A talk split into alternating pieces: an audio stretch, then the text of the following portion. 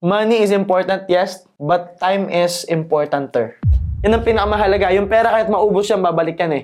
Yung time, hindi mo na yan maibabalik. And you also have to know what we call the cost of delay. Not the cost, but the cost. Magkano yung delay? For every hour you delayed, in terms of decision making, magkano yung nasasayang? Just imagine every day, you will mamaya one task. It will soon compile, maiipon yan into 10 tasks. Hanggang sa bukas na hanggang sa mamumove na ng next week and then next month and then madadali ka na ng taon and then next year na lang ulit. How many times mo nang sinabi yung next year na lang ulit?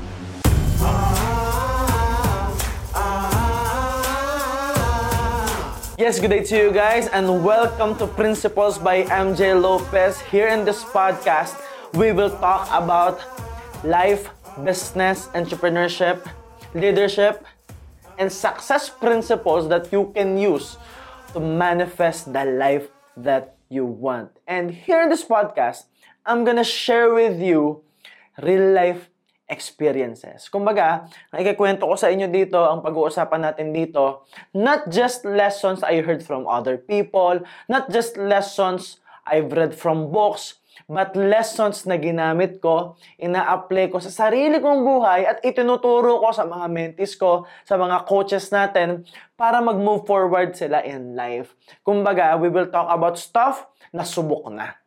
Something that you can already use, something that are effective.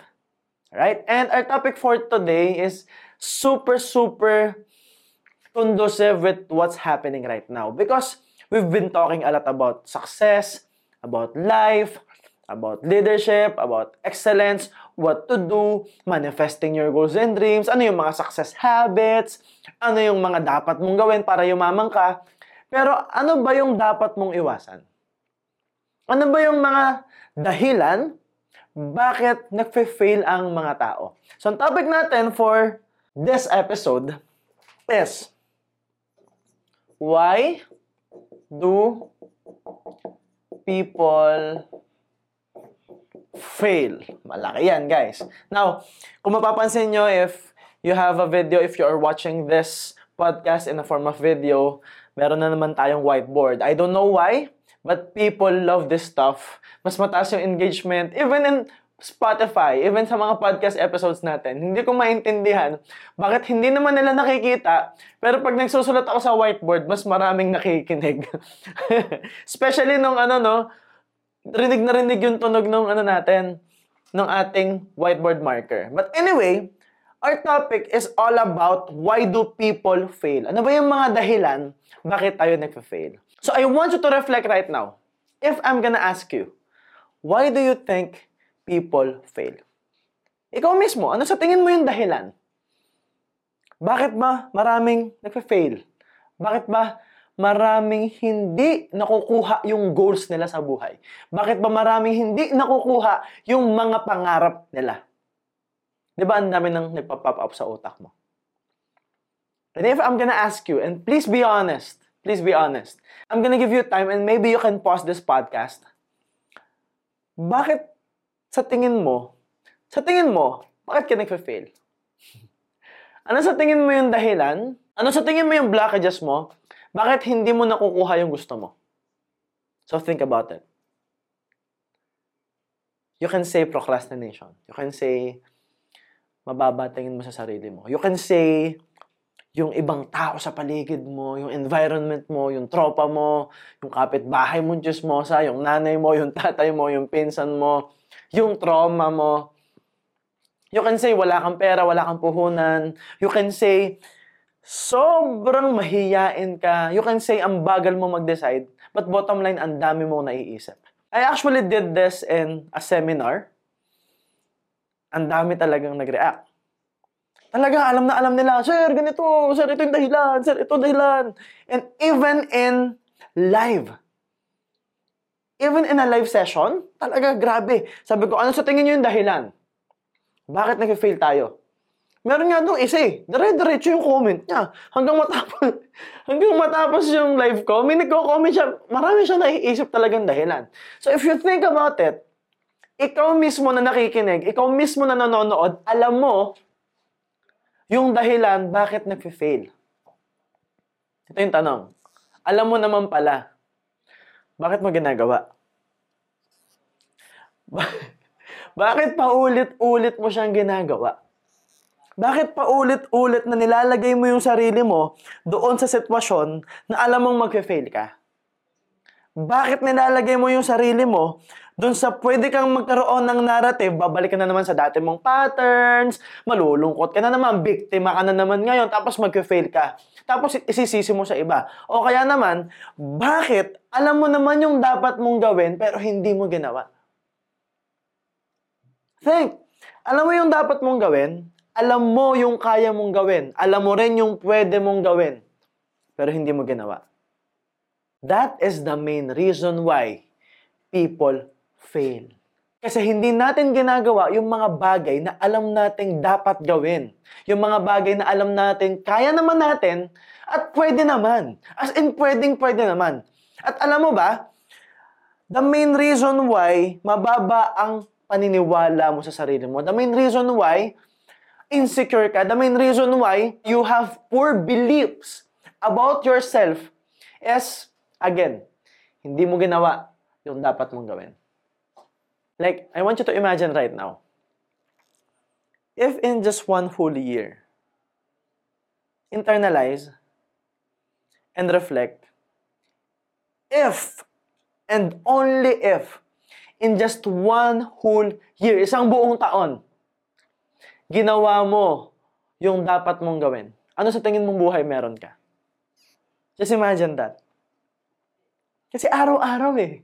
Araw-araw, aminin mo sa sarili mo, araw-araw, meron kang alam mong kayang-kaya mo pero hindi mo ginawa.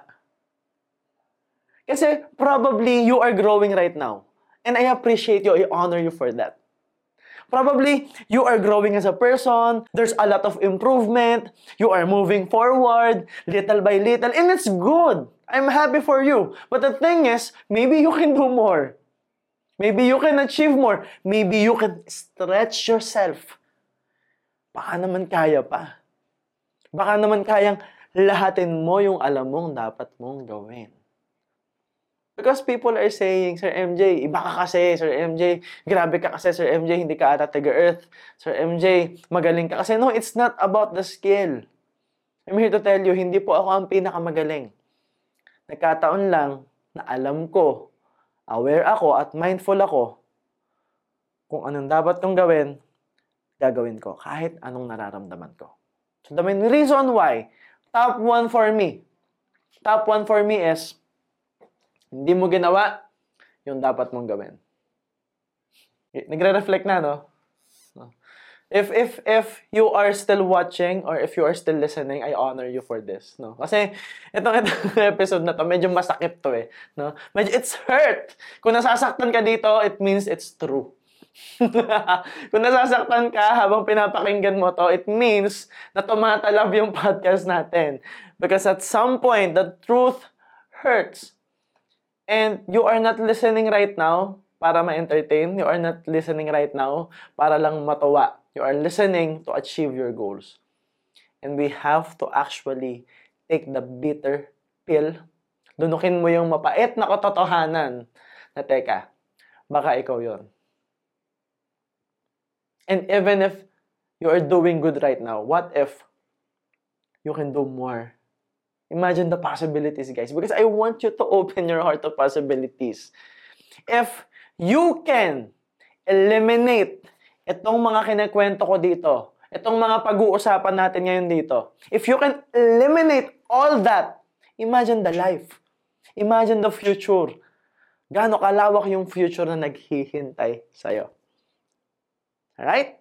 So now, if, yes, if again, hindi mo ginawa yung dapat mong gawin, yung kailangan mong gawin. Minsan nga, pati gusto mong gawin, hindi mo ginawa eh. You will start to feel bad about yourself. So another reason why people fail is procrastination. So, bottom line, it's it's ito yung ugali na meron tayo yung sinasabi natin na mamaya. 'Di ba? Yan yun eh, procrastination eh. Alam mong kaya mong gawin, dapat mong gawin, hindi mo pa ginawa. Very important. And worse is, worse is, which is balikan natin kanina, alam mo yung dahilan bakit ka nagfe-fail, pero paulit-ulit mong nilalagay yung sarili mo doon. So it's this victim mentality na nakasanayan na natin. Kumbaga, if you wanna win, you have to think like a winner. And if you are still losing in life, maybe you still have the mindset of a loser. It's all about the winning mindset, guys. Magandang topic yan sa podcast, ah. So, mag-comment kayo sa mga social media channels natin, guys. Prove to me that you are listening and watching para ipaalala sa akin yung podcast episode na yun, Winning Attitude, Winning Mindset. Magandang topic, guys. Sana maalala ko or ipaalala nyo na lang, no? by commenting, by sharing this, alright? By taking a screenshot of this, itag nyo ako, di ba? In my story nyo, itag nyo ako. I-remind ko pa kayo. Uh-huh. Ano? Okay. And so, procrastination. Basically, katamaran. Hindi ka mayaman, hindi ka successful, it's not the lack of money. Tamad ka lang. Now, umiiral na naman yung ego natin sometimes when we listen to podcasts like this. umiiral yung pagiging pilosopo. Pwede mong sabihin, Sir MJ, paano yung ganito? Paano yung nagtataho? Paano yung, paano yung construction worker? Paano yung ganito? Masipag naman, hindi naman mayaman. Alright, it's the first step. I'm not saying pag masipag ka, mayaman ka. I'm saying, kung tamad ka, automatic failure ka. Yun yung masipag, hindi lahat yung mayaman eh. Yung pakayang tamad. So, bottom line, hindi sipag lang ang mahalaga, pero everything will start from sipag. Everything will start from taking responsibility. Kumbaga, you wanna work smart, you wanna learn how to decide better, you wanna get better ideas, take responsible first. Mabuhay ka muna. Diba? Kailangan kumakain ka muna, may panggastos ka muna. And it will start with earning a little bit of money. It will start with not procrastinating. Kasi yung attitude natin most of the time na, mamaya na lang, mamaya na lang. Mamaya na lang. Kakamamaya mo, yung ibang task magiging bukas. So it means that if you have that attitude na imamaya ng imamaya, yung minamaya mo kahapon na napunta sa ngayon, papatong yun sa another imamamaya mo. Think. Magpapatong-patong yan. It will start to compile. Just imagine every day, you will mamaya one task. It will soon compile, maiipon yan into 10 tasks. Hanggang sa bukas na, most of the time, hanggang sa mamumove na ng next week, and then next month, and then madadali ka na ng taon. And then next year na lang ulit. How many times mo nang sinabi yung next year na lang ulit? And we have to have this conversation right now because it's January. Baka mamaya, magka-February pa lang, nasa isip mo na agad yung next year. Baka mamaya, January pa lang, magfe-February pa lang, nadidali ka na naman. Kasi tamad ka. Kasi procrastinating ka. So if you wanna move forward, if you wanna be successful, we have to eliminate procrastination. Now, if you continue to procrastinate, sabi ko nga, hindi mo ginawa yung alam mong dapat mong gawin, hindi mo ginawa yung dapat mong gawin, hindi mo ginawa yung kaya mong gawin, ito worse, hindi mo ginawa yung gusto mong gawin. You will feel bad about yourself and magkakaroon ka ng tinatawag na poor beliefs. Poor beliefs about what? About yourself. That's one. Kasi nga, mababa na tingin mo sa sarili mo. Now, most of the time, yung poor beliefs, nanggagaling yan externally. Repeated external experiences.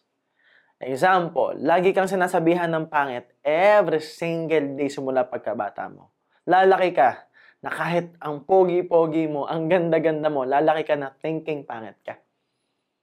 If sa school, mga classmate mo, teacher mo, even parents mo, lagi kang sinasabihan ng bobo dahil hindi ka magaling magsaulo pero creative thinker ka pala. Magaling ka palang mag-invent ng mga bagay-bagay but you didn't have the chance to actually hone that. You didn't have the chance to calibrate that, to practice that kasi nga alam naman natin sa traditional way of education, sasauluhin mo tapos mag-exam ka and you tend and you will believe na bobo ka. Paulit-ulit sinasabi ng parents natin, mahirap tayo, mahirap tayo anak, mahirap tayo anak, mahirap tayo anak. Tapos makikita mo sa kanila emotionally, pinag-aawayan nila yung pera. Tapos, congruent pa yun ha, may conviction pa yun. Pag sinabi ng parents natin na mahirap tayo talaga with feelings, guys. Di ba? Feel na feel nila eh. May emotion eh. Na pag sinabing mahirap tayo, anak. Tapos mapapanood mo pa yun sa TV. Repeated external experiences. And then, time will come, it will come in you. You will accept it. Your heart will accept that. Your body will accept that. Your mind will accept that. Boom! Paniniwalaan mo na ano, na mahirap ka lang. Na mahiyain ka, na wala kang kwenta, na bobo ka. Yun yung paniniwalaan mo kasi yun yung narinig mo, nakita mo, naramdaman mo paulit-ulit, over and over. So it's a mind conditioning, it's a body conditioning. Kaya nga yung mga atleta kinukondisyon yung sarili eh. So bottom line, if you can condition, if the environment can condition you to feel bad about yourself, you yourself as a person can condition you to feel good about yourself. Just like an athlete na sinasana yung sarili sa pagtakbo. Just like a triathlete na sinasana yung sarili sa pagsiswimming, sa pagbabag, sa pagtakbo. Just like an athlete, sinasana yung sarili sa pagod. Just like an entrepreneur, sinasana yung sarili sa stress, sa pagod, sa puyat, sa rejection. Sinasana yung sarili sa pag-handle ng pera. Sinasana yung sarili sa pag-create ng value. You can rebuild that. You can rebuild yourself. But the thing is, you have to drop the poor mindset. Especially the poor beliefs about yourself. Another thing, because you feel bad about yourself and externally, dahil sa mga naririnig nakikita sa mga industries. One example, network marketing, ang daming taong negative. Pero pwede ka palang yumaman doon. And because of that, naniwala ka. Because of the narrative, naniwala ka. Nalimitahan tuloy yung sarili ng opportunities. Naririnig mo sa parents mo, walang pera sa pagbabanda, walang pera sa pagkanta. Good news, may social media na. Yung ibang mga magagaling na singers nang galing na sa pag-cover. Walang pera sa pagpapapicture, sa pagpamodel, sa ganito. Ngayon, meron na. So dahil sa naririnig natin sa paligid natin, tapos pinaniwalaan natin, even industries like insurance, network marketing, e-commerce, hinuhusgahan ng maraming maraming tao, pinaniwalaan mo, nalilimitahan ka tuloy. Yun ang dahilan bakit ka nag-fail. Kasi mababa ang belief mo sa career na pinili mo. O sa career na pwede mong piliin. Kasi chances are, kahit gustong gusto mo yung isang bagay, kahit alam mo na yayaman ka doon, good news, kahit may nakikita ka na na taong yumaman doon, ayaw mo pa rin maniwala dahil doon sa belief mo. And that is the main reason why you are failing in life. Kasi pinaniwalaan mo. It's a poor belief. Next is, poor belief about other people. It's because if you want to be successful in life, no man is an island.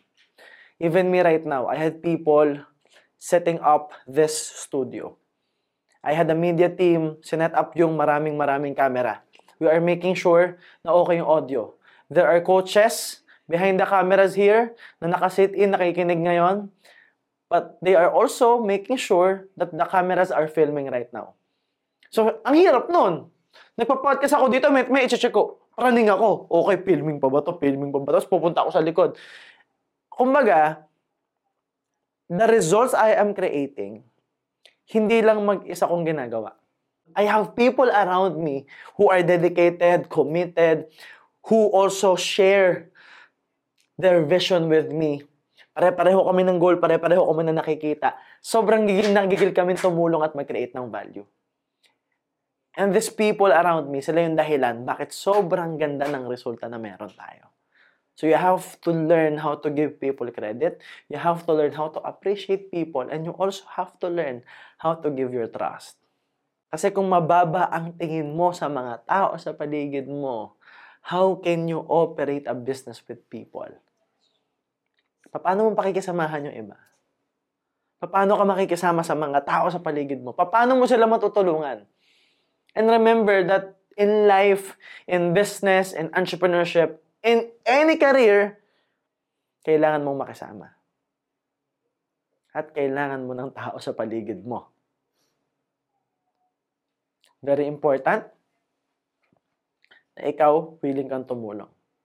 Very important na nagkikreate ka ng value. And you cannot help other people kung hinuhusgahan mo sila. So, bottom line, you can fix yourself through not judging yourself. You can help other people through not judging other people, basically. Again, masyado tayong ano no, masyado tayong self-centered most of the time and masyado tayong makasarili. But in reality, at minsan masyado tayong ano, masyado tayong bayani. We are too much of a hero. Well, here in this this community, they call me superhero, but you know, most of the time, you cannot be superhero all the time. Hindi pwedeng nagpapakabayani ka lagi dahil hindi mo kayang iligtas lahat at hindi mo kayang mag-isa. Kailangan mo ng kasama. Alright? So, poor beliefs. Now, if you have poor beliefs, if ikaw tamad ka, mababa ang beliefs mo sa sarili mo, chances are you will delay decisions.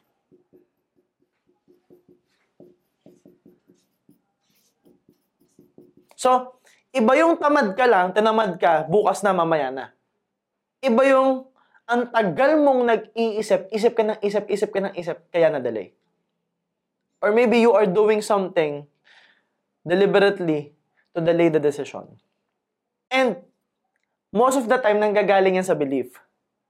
And most of the time, nanggagaling to saan? Magdagdag pa ako. Nanggagaling to sa fear. fear of many things. One, fear of failure itself. Number two, fear of judgment. Number three, fear of pain and suffering.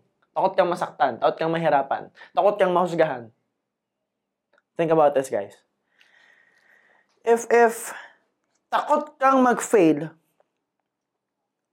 ang tagal mo mag-iisip bago mag-decide. And that delay is actually a failure already. Now, now don't get me wrong. When it comes to business decisions, important decisions, huge decisions, importanteng pag-isipan mong maigi. Pero yung iba, sobra na sa pag-iisip, hindi na nakakapag-take ng action. Nade-delay ng lahat ng bagay.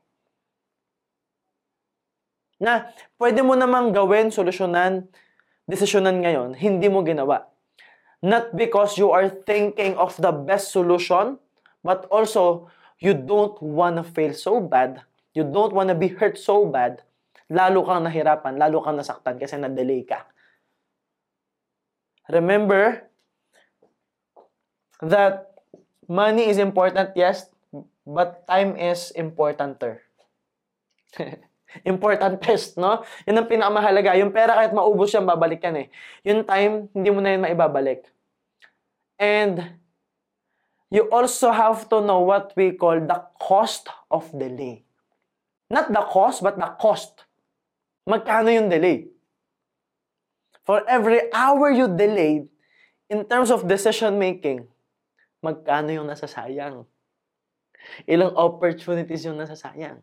Kasi bilang tayo ng bilang ng pere.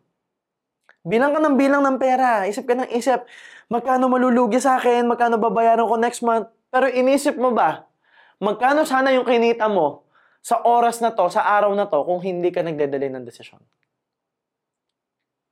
Think about it, guys. Alright? Now, halimbawa, if you are, if you are gonna put a price to your competence, to your heart, to your spirit, to you as a person, gaano ka ka-dedicated sa ginagawa mo? Magkano oras mo? Yung totoo. Hindi ka naman minimum eh. Diba? You deserve maximum. You deserve more.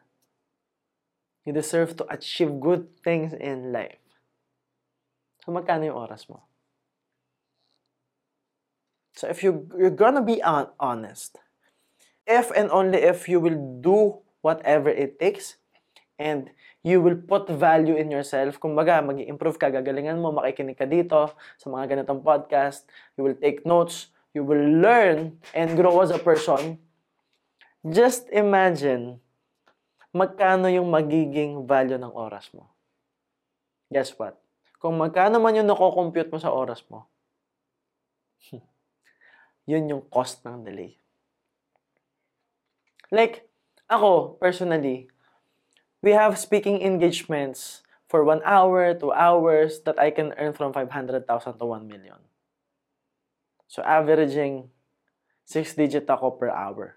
Which means that if I delay a lot of decisions, 6 digit ang nasasayang at nauubos sa akin. That is why I don't delay. If I can decide right now, I will decide right now. Now, because of fear of failure, because of the delayed decision, dahil sa takot natin, tingnan nyo to. If this is you, person A and person B, imagine a you na nasa sales. So, halimbawa, nasa sales ka. Nasa network marketing ka, insurance, nagbebenta ka.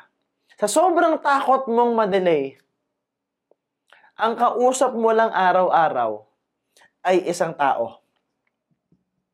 Isang tao per day. Kasi takot ka nga eh. And yes, there's a huge chance na less ang rejection mo. Kasi talagang quality people only, you know? Antindi mo. No? Dami mong pera eh, no? Dami mong pera. Isa lang ang kausap mo araw-araw. Now, think about it. Ikaw to, gigil matuto, gigil yumaman, gigil makuha yung goals and dreams. Now, there's a version of you who will talk to 10 people per day. Now, ito bang 10 people per day ang kausap? 10 person per day ang kausap? Marami ba niya rejection? Marami bang rejection? Maraming failure? Masasaktan ba to? May stress ba to? Of course! But here's the catch in one month, one month, 300 na yung nakausap mo dito. Doon sa kabila, 30. In 2 months, 3 months, 4 months, 5, 6, 1 whole year. Nai-imagine mo ba yung difference nito sa skills? Yung difference nito sa na-close na deal? Yung difference nito sa experience? Guys, grabe yung distance nito. Grabe. Hindi mo na halos masukat yung diferensya ng galing ng mindset niyan. Because kahit nasaktan ka pa ulit-ulit, nahirapan ka pa ulit-ulit, you will win in life. Why? Because you have more experience. Mas sanay ka sa rejection, mas sanay ka sa failure, at mas gumaling ka. That's for sure. So bottom line, because of the fear of failure, you are not growing. And because you are not growing, you will fail more. At lumilipas yung panahon, humahaba yung panahon na nade-delay ka at mas nagfe-fail ka kasi it's not about the number of failure. No, it's not about that. It's about when will you win. It's not about the number of failure. Parang, halimbawa, ang goal natin, tayong dalawa ngayon, magkalaban tayo, example lang. Imagine that you and me competing right now in a game of basketball. Pero here's the rule. Kailangan makashoot 10 times. Now, ikaw, sa takot mo mag-fail, ano gagawin mo? So now, the fear of judgment is always coming from ego. Kasi, normally, takot lang tayong ma-judge kung judgmental tayo. Yun lang naman yun eh. Ako, why is it that I don't fear judgment? Kasi hindi ako judgmental. Nakita kita, nakasulubong kita, wala akong pake.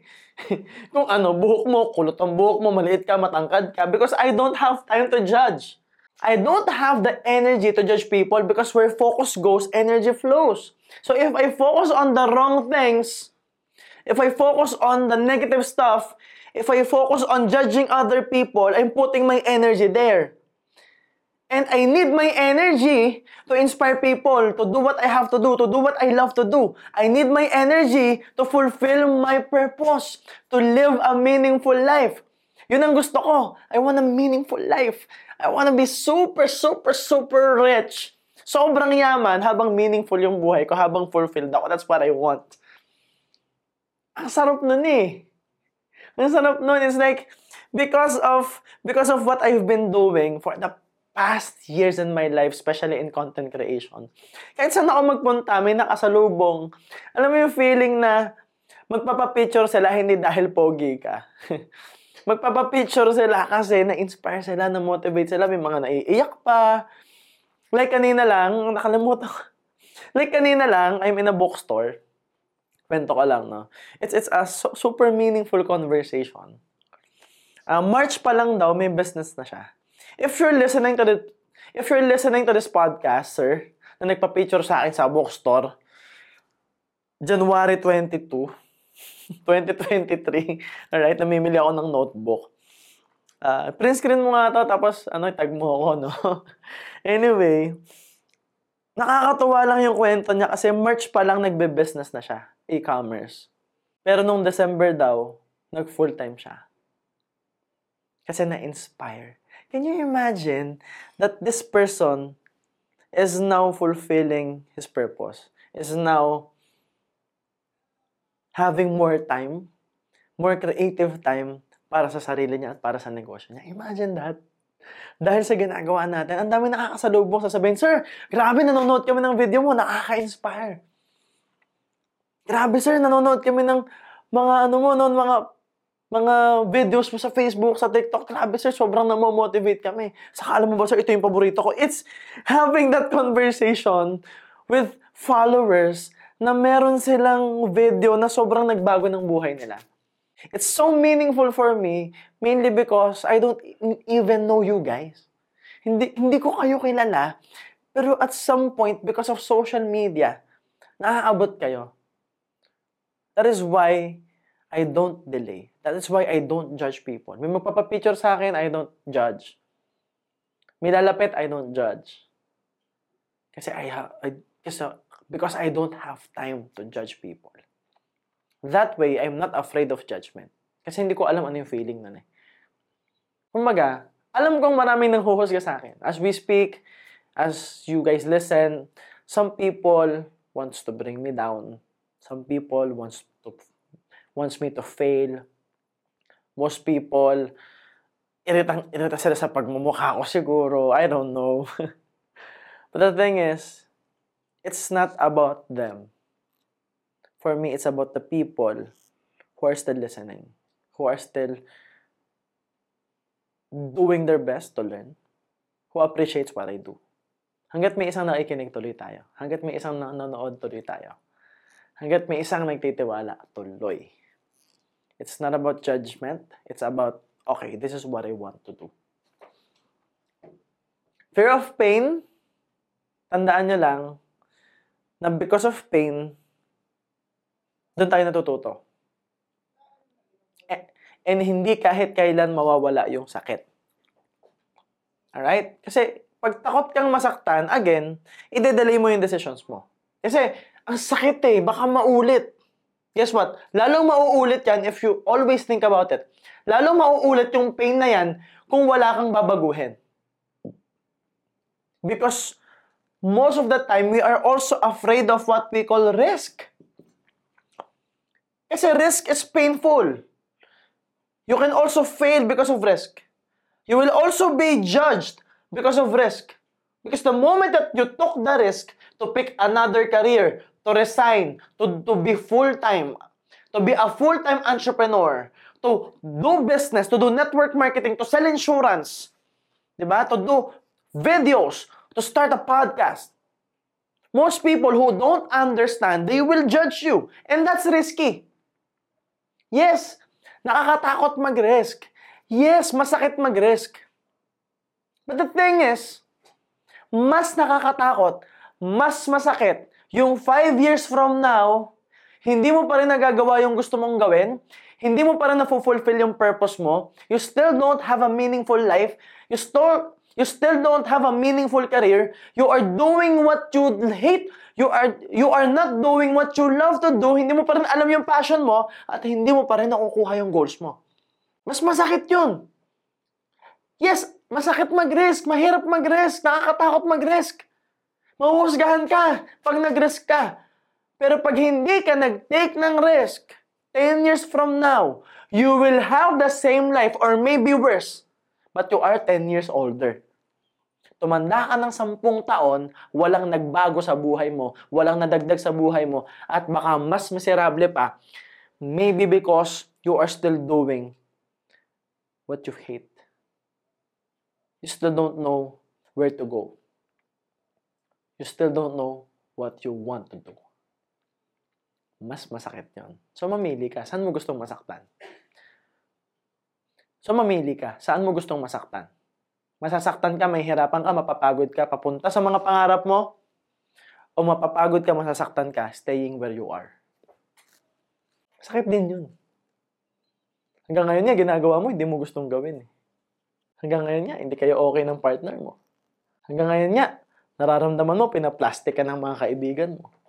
Stay there if you want. It's your choice. I'm here to warn you the main reason why people are failing in life it's because of fear. It's not a good emotion. It's not a good quality. At ng takot. Now, because of fear, you will delay, you will have poor beliefs, and you will procrastinate. And the main reason why we are afraid of fear is this ego. Because the ego will bring you what we call poor attitude. Kasi pag mataas ang ego mo, hindi ka makikinig. Kasi gusto mo tama ka lagi. Because your ego wants you to be right, wants you to look good. And most of the time, looking good means na sinisira mo yung prinsipyo mo sa buhay. Most of the time, looking good means na mananapa ka ng ibang tao, maninira ka ng ibang tao. Most of the time, looking good means na pipilitin mong maging tama kahit mali ka na. So, ang gagawin mo, kahit mali ka, gusto mo maging tama, mamaliin mo na lang yung sarili mo para masabing, tingnan mo, tama ako. One example, yung mga taong matataas yung ego, pero ang lalim ng belief nila na mahirap lang ako eh. Isipin mo, yun ang pinaglalaban nila. And the ego wants them to be right. So if you have a firm belief na mahirap ka lang, think about it. Tapos you have high ego. May paglalaban mo, mahirap lang ako eh. Sige, magtatry na lang ako. Imagine that attitude. Parang pinilit. Sige, tatry ko na lang. Para masabing magtatry ako. Pero, this person will deliberately sabotage the success para lang masabi, tinan mo, sabi sa'yo, tama ako eh. Hindi para sa akin to eh. That's the ego working. Like, imagine, poor belief ka sa career na pinili mo. Tapos, ang taas ng ego mo. Ano narrative? Hindi para sa akin to eh. Marami na ba kayo narinig na ganyan? Di ba ang dami? Ang daming tao na, hindi to para sa akin eh. Paninindigan nila yon. Tapos hindi naman magte-take ng action na sagad, chances are, magiging tama sila bandang huli. Because they want to be right. Look at the people na sinasabing, mahihiyain ako eh. Even in my comment section, people will say, hindi, hindi mo naiintindihan yung mahihiyain, naiintindihan ko. Mahihiyain din ako dati. Pero naiintindihan ko rin na kung gusto mong yumaman, kailangan mong kapalan ng mukha mo. Because at some point, mag apply ka ng trabaho, At, at kapag, at depende sa rules ng kumpanya, nagpa-medical ka, lahat ng butas mo i-check. Kakakapalan mo rin ang mukha mo. Pag sinabi sa medical, natutuwad ka, tutuwad ka. Hubad, hubad. Iihi ka saan ka man paiihiin. Hihingan ka pa ng dumi. Kailangan ng kapal ng mukha nun. Ihi ka na, wala kang maihian. Makikiihi ka o iihi ka somewhere. Kailangan ng kapal ng mukha nun. Kailangan ng kapal ng mukha yon. May emergency. Wala pera. Pero emergency, life and death situation. Mangungutang ka. Kailangan ng kapal ng mukha nun. Gagawa ka ng paraan, kailangan yun ng kapal ng mukha. Bottom line, kaya mo naman palang baguhin if there's an emergency. Why not make it an emergency? Make it urgent for you to achieve your goals. To achieve your dreams. Because you deserve it. Kaya nang pag, again, hindi ka naniniwalang deserve mo, you will be programmed to fail because of your ego. Poor attitude, ayaw mong makinig. Feeling mo tama ka, feeling mo magaling ka, feeling mo ikaw yung pinakamagaling, eh di ikaw na. Ikaw! Oo, ikaw. Ah, hindi, hindi ba, hindi ba? Ah, hindi pala. Okay, sige. But the thing is, you know, kung alam mo ng lahat, sobrang yaman mo na. And even people who are super, super duper successful, hindi pa rin namin alam lahat. Kaya nga still, we are studying, we are learning, we are growing, we are super excited to learn. Ang mapapansin nyo sa mga mayayaman, especially highly successful people, we are still reading books. We are still listening to podcasts. Even ako. Habang nagdadrive, nakikinig. Ako mismo. Pinapakinggan ko yung Principles by MJ Lopez. Ang galing nun eh. Oo, pinapakinggan. Grabe yun. Guys, ako, uh, strong recommendation ko ah, kung makikinig kayo ng podcast, it's Principles by MJ Lopez. Bigyan nyo na rin ng 5-star rating. Mm-mm. Tama. Right? So, poor attitude. Now, because of the poor attitude, you may seem to think na alam mo ng lahat, lalo kang hindi matututo. You wanna be successful, humility. Be humble. Right? Because what we want is the truth.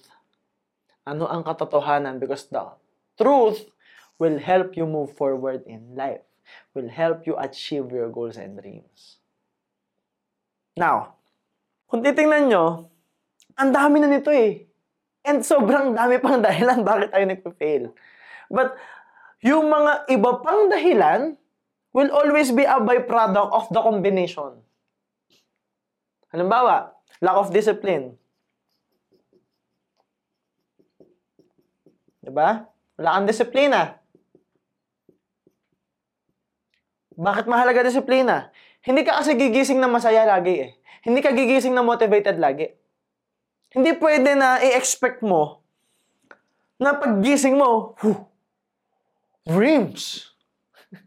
Hindi eh. Meron magana paggising mo, phew, goals. Motivated, di ba? Hindi naman ganun eh. Pag mulat na pagmulat ng mata mo, ano nasa isip mo? Anong oras na kaya? Babangon ba talaga ako? You have conversations. Kailangan ba talagang bumangon? Ito malupit. Ilalaban mo. One whole month ilalaban mo sagad. Eh, wala pa rin magandang resulta. Ano sasabihin mo pag gising mo? Tutuloy ko ba ba? Parang nagpapakahirap na lang ako ah. A series of rejection failures. Tama pa ba itong ginagawa ko? Hindi na maganda gising mo lagi. Because you are not getting the results. And even if you are successful already, even if you are highly successful, even if you are already a millionaire, guys, I'm here to tell you, mabigat po ang problema. I'm here to tell you. Even me, MJ Lopez, when when I when I wake up every morning, it's a constant struggle. It's like ano mo yung yung tulog ko parang segundo. Uy, game. And and you can actually honor your body. Eh. Paggising ko sa umaga, I have freedom. I have money. I have fame. I have companies already. and I'm building more. and it's also hard to motivate yourself to get up in the morning, to wake up, bumangon, kung meron ka naman. So it's for me, it's it's having this deep sense of purpose and meaning na teka, may mga taong gutom, may mga taong naghihintay, may mga taong nagtiwala. May mga tao na binigay nila yung tiwala sa akin, sa company na kinreate ko, and there are people who are waiting for episodes of this podcast, naghihintay ng mga videos to actually be inspired and motivated. It, it's the dedication na, teka, I will do this not for me but for other.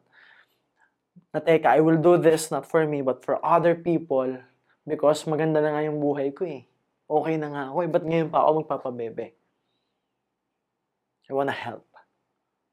And meron din gising na talagang sobrang bigat, daming problema. As in. Pero kailangan mo ng disiplina to tell yourself na kahit anong nararamdaman mo, kahit mabigat, kahit mahirap, kailangan mong bumangon. And, ito yung sekreto. Hindi na siya secret ngayon, share ko na eh, no? Once you do that, na kahit hindi maganda yung pakiramdam mo, sobrang sakit, sobrang sikip ng dibdib mo, pero ginawa mo pa rin. Alam mo ba, in a few minutes, and maybe in a few hours, you will start to feel good about yourself. Alam mo yung confidence na, grabe ako, no? Hindi ako okay, pero nagawa ako. Hindi ako okay, pero nagpunta ako sa office. Hindi ako okay kanina, eh, pero nakabin. Buti na lang pala, bumangon ako. Buti na lang pala, ginawa ko to. Buti na lang pala, may disiplina ako. And that is where you will gain the confidence. That is where you will gain yourself. You will gain back your true self na, teka, this is the real me. Ito yung totoong ako na kaya kong lampasan yan. I am not my emotion. I am not my situation. Hindi ako yung sitwasyon na yan. That is not me. You have to understand that the truth is, kaya mo. Pero kailangan mo ng disiplina. Discipline is something that you can build for yourself. You just have to love yourself. And for me, loving yourself means that you will have the discipline. Kasi para sa akin yung disiplina, highest form of self-love yan eh. Na ako, I love myself so much, I'm gonna work out. Na ako, I love myself so much that I'm gonna work out every day. I love myself so much that I'm gonna eat healthy. I love myself so much that I will achieve your goals and dreams. I will achieve the life that I deserve. That's discipline. That's self-love. And the main reason why people fail, maybe this is one of the very few last ideas na i-share ko sa inyo. It is the lack of compassion and love towards whom? Towards yourself. I'm gonna give you a very important example. Meron kang tao na mahal na mahal mo. Meron kang tao na gusto mong tulungan. Meron kang tao na sobrang mahal na mahal na mahal na mahal mo siya to the point na nakakalimutan mo na yung sarili mo para sa kanya. Right? Yung bigay lahat. Okay. Di ba yung taong mahal mo, pag nalungkot yon, you'll be there for the person. Pag gutom siya, gagawa mo ng paraan, makakain siya. Pag nahihirapan siya, gagawa mo ng paraan, matulungan siya. Pag gusto niyang mag-share ng negativity, pakikinggan mo siya. Pag gusto niya ng advice, bibigyan mo siya ng advice. Pag susuko na siya, hindi mo papayagan, i-motivate mo siya. Pag hinusgahan niya yung sarili niya, dadating sa point na magagalit ka pa sa kanya na huwag mong husgahan yung sarili mo. Pag kinukumpara mo, na, pag kinukumpara na niya yung sarili niya sa ibang tao, pipigilan mo. Pag down na down na down na down na siya, pipilitin mo siyang iangat. If you can love somebody that way, why can't you love yourself the same way? Kung kaya mong magmahal sa ibang tao ng ganon, bakit hindi mo kayang mahalin yung sarili mo ng ganun din. Sabi nga ni Jordan Peterson, kailangan mong mahalin yung sarili mo gaya ng pagmamahal mo sa iba. Kasi most of the time, mas marunong pa tayong magmahal ng iba kaysa sarili natin. Dapat dumating sa point na wala kang disiplina, gisingin mo sarili mo. Uma-attitude ka na, bigyan mo ng advice yung sarili mo. Malungkot ka na, you have to be kind to yourself. Kailangan mo nang makikinig. Pakinggan mo sarili mo. Look at your patterns. Look at how you behave.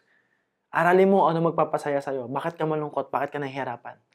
Aralin mo anong gusto mo. Nagugutom ka, pakainin mo sarili mo. Kasi nanggagaling ang failure sa pagsuko. Walang taong failure. Failure is only an event. You will only fail if you will quit. And the main reason why we quit is not the lack of motivation. It's not the lack of inspiration. It's the lack of compassion and love towards yourself. That you don't love yourself so much that you don't love yourself so bad na hindi mo talaga mahal yung sarili mo kaya binitawan mo na lang yung pangarap mo. Kasi kung mahal mo sarili mo, hindi mo pababayaan sarili mo. Kung mahal mo sarili mo, palalakasin mo sarili mo. Kung mahal mo sarili mo, pasasayahin mo sarili mo. You will do your best. Dapat dumating sa point na mas kilala mo sarili mo. Kasi yung iba mas kilala pa nila yung ibang tao kaysa sa... Kasi yung iba mas kilala pa nila ibang tao kaysa sarili nila eh. Kailangan mas kilalanin mo ang sarili mo. Because another thing is the lack of self-awareness. And for you to be aware, kailangan may compassion and love ka sa sarili mo. The main reason why people fail, they don't even know who they are. The main reason why people fail, hindi nila alam yung patterns nila, behavior nila, paano sila mag-decide, ano yung human need structure nila. That is why pretty soon, guys, pretty soon, I'm dreaming of this my whole life. And nangyari na naman siya, pero this is something bigger we're gonna do a 3 to 4 day seminar, live seminar, workshop, extremely experiential, interactive, na grabe, may workshop to, maraming usapan, maraming sharing ng experiences. 3 to 4 day seminar na pwede nyong attendan. Alright? And I'm super excited. Soon, around probably May, June, July and we will have further announcements. So, do sa mga talagang gustong-gusto ng self-development, soon, soon, i-release namin to. Abangan nyo sa mga pages natin, sa mga official channels natin, we will release the announcement soon. Alright? And, and I'm super excited because this will bring you self-awareness. Sobrang halaga niya to the point na kailangan natin ng tatlo hanggang apat na araw para pag-usapan siya. Alright? Now, here's the catch. Uling idea yung i-share ko sa inyo is this. The main reason why you fail is because of you. You are not accountable. You don't take responsibility. You don't have ownership sa buhay na meron ka. Wala, wala kang ownership. You don't own your life. Naninisi ka ng ibang tao, iniisip mo na naman ibang tao. Naninisi ka na lang lagi. You are blaming other people. If you always do that, wala kang opportunity, inaalisan mo yung sarili mo ng power to actually change your life. It's about time that you reclaim that power and you realize that you have the power to change your life right now. Paano? Iwasan nyo to. Iwasan nyo yung mga dahilan bakit tayo nagfe-fail para naman, little by little, you can win. I'm here to tell you, you deserve a better life. I'm here to tell you that you deserve a better future. Especially kung naabot mo tong time ng podcast na to, grabe, I salute you, I honor you, I respect you, I appreciate you because you listened. You finished you know how to get this. You know how to get things done. Tinapos mo tong podcast na to. And thank you so much for that. And it makes me realize one thing. You are dedicated. You are committed to actually grow as a person. And that's one step, one step towards your goals and dreams. Yun lang. Maraming maraming salamat sa inyo. If you like this podcast, please share this to everyone that you know. Give me a 5-star rating. You can also subscribe to our new YouTube channels, guys. There's a chance that we will be having more channels and of course, like, follow, uh, lagay nyo favorite, i-favorite nyo yung ating page, MJ Lopez. And you can also follow me on Instagram. So again, follow me on TikTok, follow me on Instagram, sa Facebook, follow nyo yan, is MJ Lopez. And lagay nyo doon yung see first at yung favorites nyo, no? And give me, please give me a review, yung honest review. And also, yung YouTube channels natin, i-subscribe nyo yan lahat. At syempre, dito sa ating Spotify podcast, please give me a 5-star rating and share this to everyone. Na sa tingin nyo matutulungan na itong podcast na to. Yun lang guys, this is the end of podcast and always remember that everything good starts with a yes. And yes, my name is MJ Lopez and see you soon. Bye-bye.